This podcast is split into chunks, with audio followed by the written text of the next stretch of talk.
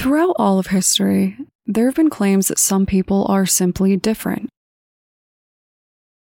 Depending on your time period or where you're from, you might be considered a witch, a prophet, a revolutionary, or a person suffering from extreme mental illness.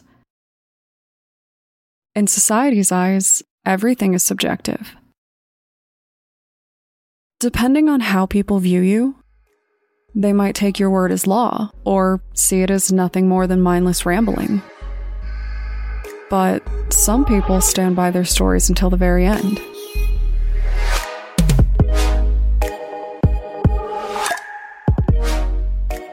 My name is Brienne, and I'm the host and creator of Among the Dirt and Trees, a show where we explore true crime cases that occur out in nature.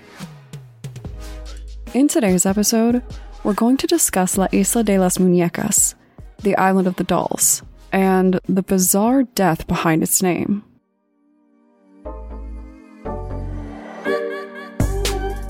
In order to understand La Isla de las Muñecas, we must discuss the man who is responsible for creating the reputation that would give it its namesake. This man was named Don Julian Santana Barrera. According to the stories about him, he lived a kind of complicated life. At some point, he found his way into religion, like many do, and it sounds like he went a little over the top with it. He became obsessed with the Bible and started hassling his neighbors. Eventually, he left his family behind and went to stay on a nearby island.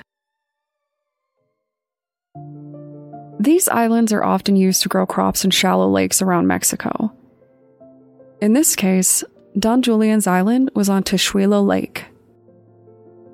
The family that he left behind believes that he wasn't completely sound mentally, so they often brushed off what he said, but not everyone does.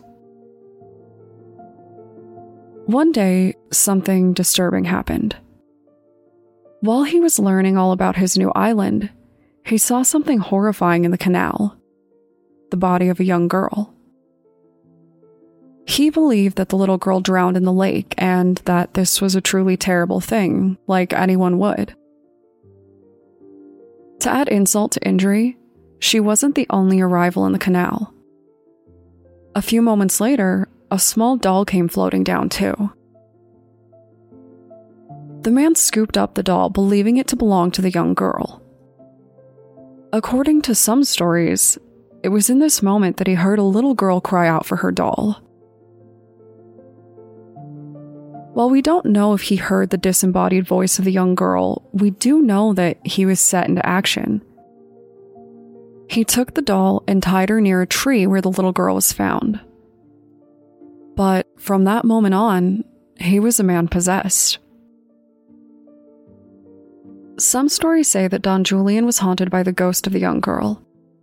Others say that he developed an unnatural fixation or maybe began to hallucinate. For the next five decades, Don Julian went around collecting dolls in all different states of disrepair and hanging them up all around the island. It was believed that he did this either to honor the loss of young life or to keep her ghostly form from trailing him around the island and disturbing the peace. In some versions of the story, he didn't put up the dolls at all.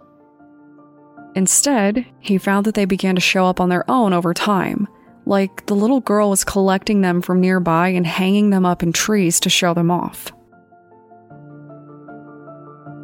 Regardless of his motivation, his tiny island became a local horror show covered in dolls. Now, I will be the first to admit that dolls, like aliens, are just not my jam. You can blame Goosebumps for that, but not only Goosebumps. For the rest of my life, I will say that the Disney Channel original movie Don't Look Under the Bed is the scariest movie that I've probably ever seen. I know that probably won't translate that well for adults in today's world, but a film about imaginary friends turning into boogeymen after they're abandoned is probably one of the scariest kid horror concepts that anyone has ever come up with. And the scene where the dolls watch her as she walks by had me kick out every doll in my room as a kid. So, I find an island of dolls to appease a little ghost girl fairly unsettling personally. Adding to the eeriness of it all, these are not just any dolls. The pictures of these dolls are more than a little disturbing. A lot of the dolls are badly mutilated, missing pieces, and covered in cracks and other marks of destruction. As Don Julian went through his life, he always kept an eye out for abandoned dolls and brought them back as an offering to the little girl. I don't know how many dolls he put up in his lifetime, but I do know that some believe his efforts didn't work. In 2001, Don Julian was found dead. According to the rumors, his body was found in the exact spot where he found that little girl. So it is possible that after a lifetime of servitude, this little girl decided to kill him anyway.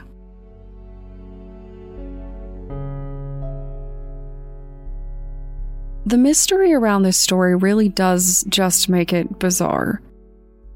Some versions claim that he was seeing a ghost, while others, including ones from his family, basically say that he was extremely mentally ill and was completely out of touch with reality. Some versions say that Don Julian drowned in that exact spot. Others say that he died of a heart attack while he was there. And when you look at that one, it isn't too hard to ask yourself if he possibly died of fright. What makes this all the more interesting is the little girl herself. His family doesn't believe the little girl is real at all. They believe that he hallucinated her and became fixated on the idea of this drowned girl. Many stories say that the drowned girl was there, but even that feels a little iffy to me. If we go with the version of the story where there was a little girl and she was, in fact, a spirit that haunted him, you have to ask yourself why, right? Though there are plenty of stories about children dying in haunting areas, hauntings of this caliber are often reserved for ghosts who died fairly grisly deaths. It makes me wonder if the little girl really drowned at all, or if she was drowned and then let loose to float up a canal with her favorite doll. And if we're already going to run with that version of the story, the next obvious question is why did she haunt Don Julian specifically? Was it because he was just there? Or is it possible that this man had something to do with her death and he got away with it because no one ever believed him? Was it possible that he was actually bringing her dolls to entertain her and not appease her? Obviously, there is no evidence to support any of this, and I'm not saying that's what happened. With stories that are as much rumors as they are actual true tales, I think there's just this infinite air of mystery that will always surround them. Regardless of how interesting this story is and how disturbing those images might be to us, I think we do have to remember that no matter how you tell this tale, it's really very sad. Whether we are talking about a kind man's devotion to a fallen child, or a man's singularly focused descent into madness, Don Julian's story isn't a happy one. But since the majority of it is rumors anyway, maybe we go with a happy version. Maybe Don Julian didn't find these dolls out of fear or to make up for something, but rather to show a lost little girl that she would always be remembered.